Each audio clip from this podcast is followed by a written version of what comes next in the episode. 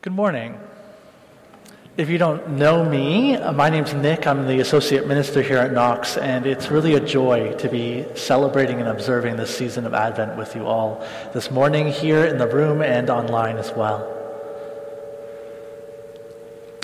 I wonder, what are you waiting for? Actually, give it a second of thought. What are you waiting for? I think that everybody is waiting for something. Most of us are waiting for the pandemic to end. Some of us waiting to see family or friends that we've been apart from for too long. Some of us may be waiting to hear news, good news, we hope, from our doctor, or dreading this wait for final exams to begin, or that gap between taking a test and the results being in. Maybe many of us in our church are waiting to call a senior minister, waiting for that next season of our life in a community together. Maybe we're waiting for Christmas and that look of glee on children's faces when they receive that thing that they've been waiting for. And maybe we still feel those butterflies in our stomachs ourselves on Christmas Eve, waiting for the next day. This Advent season is a time when we can name that truth that we are all waiting for something. As Nestor pointed out for us last week, the word Advent, it means coming. And this is the season of the coming of Christ, both as we wait for that celebration of his first coming and his birth at Christmas, and as we eagerly anticipate that second coming, when all of our other waitings and longings will finally be met in Him.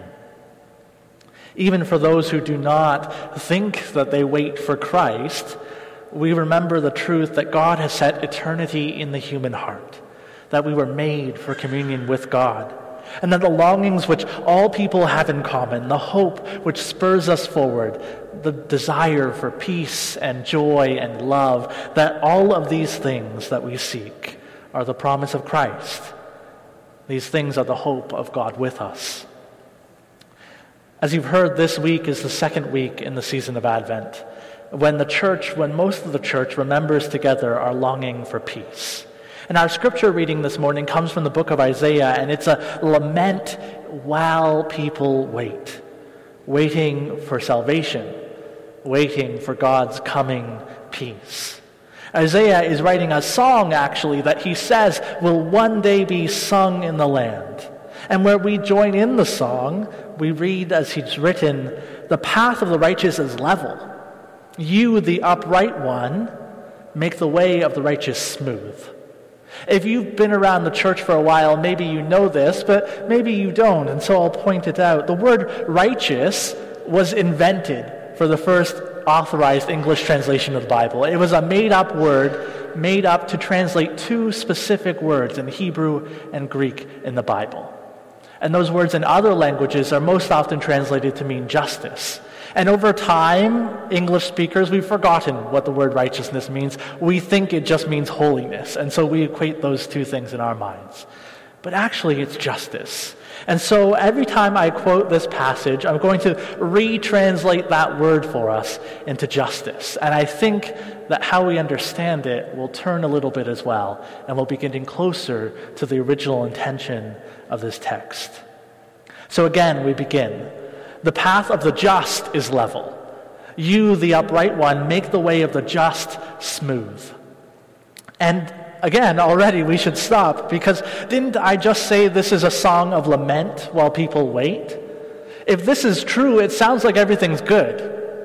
It sounds like things are okay. If you're just, your life is going to be easy, smooth, and good. No injustice will befall you. How wonderful. I wonder, is that your experience? When you've done good, when you've sought justice, have you found that your path is level? Has God always made your way smooth before you? I don't know about you guys at home, but looking around the sanctuary, I don't see too many hands raised. I don't see any people with a testimony that's like, yeah, that's me. My life's been great because I've just been just. God's made my path smooth. This voice that we're hearing is not the voice of experience. Because if it were, none of us would trust this. It's not the voice of experience in Isaiah's day, and it's not the voice of experience in our day either. This, rather, is the voice of faith, of hope, even. That this is who our God is, and this is what God does. That looking forward, life may seem tumultuous, but looking back through God's loving presence, we might see how our lives actually have been a straight and level path for God's good purposes. We may think of the life of Jesus, who, if that was our life, any one of us would say, that's not a level path, that's not a smooth way. But for him it was. It was a smooth path to fulfilling God's calling in his life. And so, even if this is difficult to believe on the road while we're still walking it, yet it is still also the hope of our faith and the promise of our God. And so the song continues Yes, Lord, walking in the way of your laws, we wait for you. See, it's there. They're still waiting.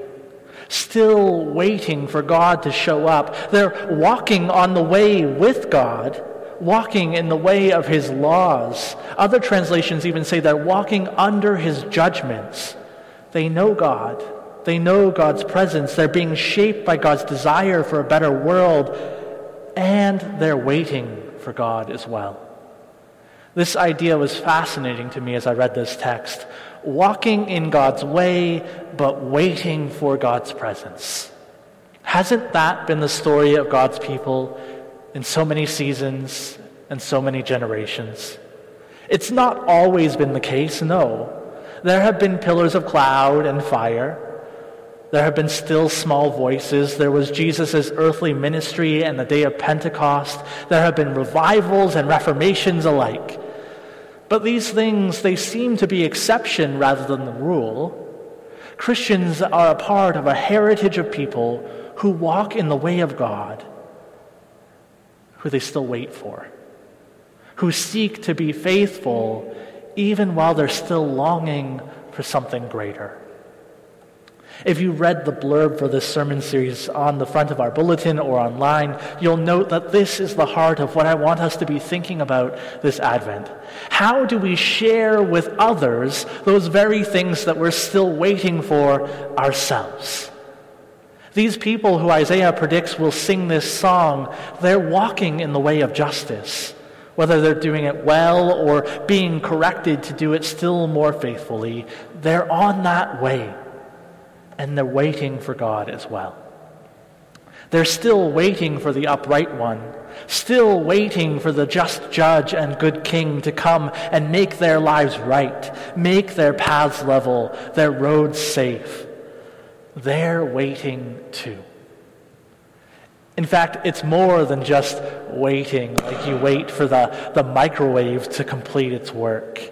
This is actually a yearning of the soul in the night, a longing spirit in the morning.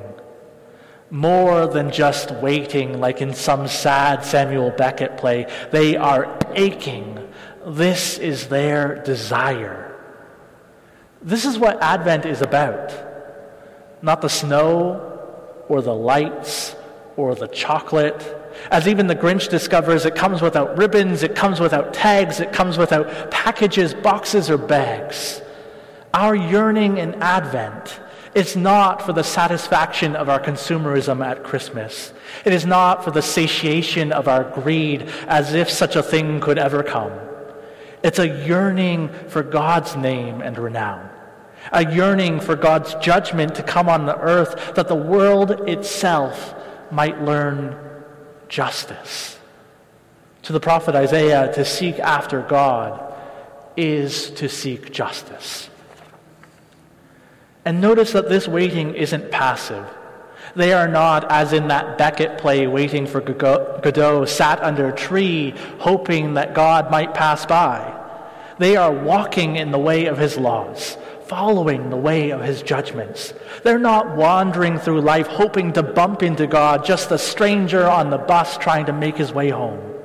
No, they're rooting their lives in God's way so that when God shows up, they're already in the place that God's going to be. They're already there, ready for God, ready to be found. If you long for God's justice to show up in your life, in our city, in this world, how are you walking in that way so that you'll be the first to see it when it shows up? How are you showing that you really do want God to do what God does now? Rather than just doing whatever you want in life and leaving the impression that if God does show up, well, that's cool, you guess. But really, you're just fine with the way that things are. The path of the just is level. The upright one makes the way of the just smooth. If that first verse that we heard seemed idealistic, hard to believe, and really painfully unfulfilled in us, then this next one will now maybe seem a bit too on the nose. When grace is shown to the wicked, they do not learn justice. Even in the land of uprightness, they go on doing evil and do not regard the majesty of the Lord. That's one that we can say amen to, right? There weren't a lot of raised hands earlier, but I feel like this verse resonates with us. We get this one. It seems like there's been a lot of grace that's been given to the wicked in this world. How else do they flourish as they do? And few people have learned justice. Most remain blind to God's goodness that has been offered to them. The wicked aren't learning their lesson and so we weep. We weep for our world because wickedness and evil persists. We weep for the wicked and the unjust because they cannot see that God's hand is lifted high to rescue his people.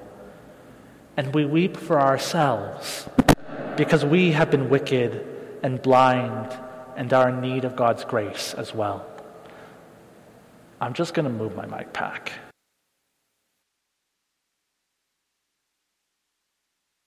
We'll see if this helps with the popping. You've been hearing it, I've been hearing it. I move my arms. Not helping. Not my fault. Okay. use this? Okay, I'll use this. The next verse, it says, Lord, you establish peace for us. All that we have accomplished, you have done for us. Here, this passage turns. God establishes shalom for us.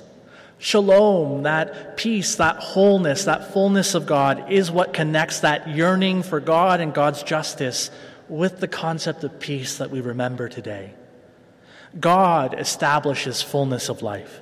God establishes complete flourishing, wholeness for us. God establishes a just world of plenty, of peace and joy and love for us. This is the work of God. And because it is the work of God, we know that it is not our work. It's not. All the battles we've won, the wrongs we've righted, the wounds we've healed, God has done that for us. We didn't do those things.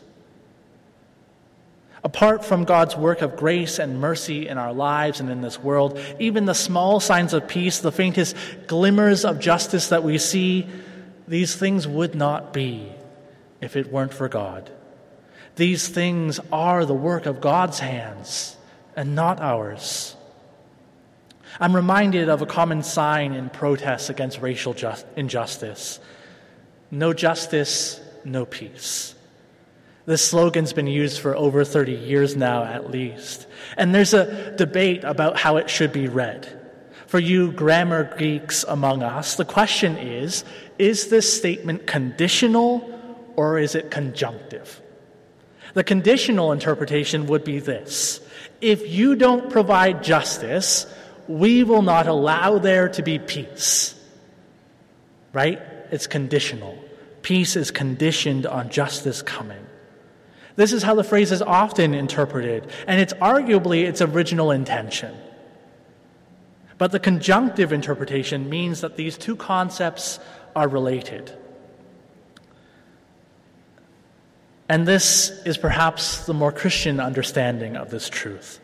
The reality of our lives, of this world, the truth of our God is that only when God's reign of justice comes to our lives and to the world, then God's peace will also be known. God's peace comes to us when and only when God's reign of justice is known in all places, when God's kingdom comes on earth as it is in heaven. The truth that we are all dependent on God for God's justice, helpless for peace unless God should establish it, is the truth that the next part of this song of Isaiah drives home for us. Desperate people writhed and cried out. They labored for justice. They martyred themselves for salvation, and they gave birth to wind. They brought no salvation to the earth, offered no new life even among the living. Isn't that the story of our world? People are working so hard in the cause of justice. They are seeking it out with all that they have. And it's causing division and strife and pain and anguish. We're giving birth to wind. We are bringing no salvation to the earth. We're offering no new life to the living. But there's good news because even though we can't even bring better life to living people, yet for God, even the dead will rise. Isn't that good news? When we can't bring better life to a single living person, God can bring the bodies of the dead back to life. Those who dwell in the dust will wake up and shout for joy. The earth will give birth to her dead. Amen?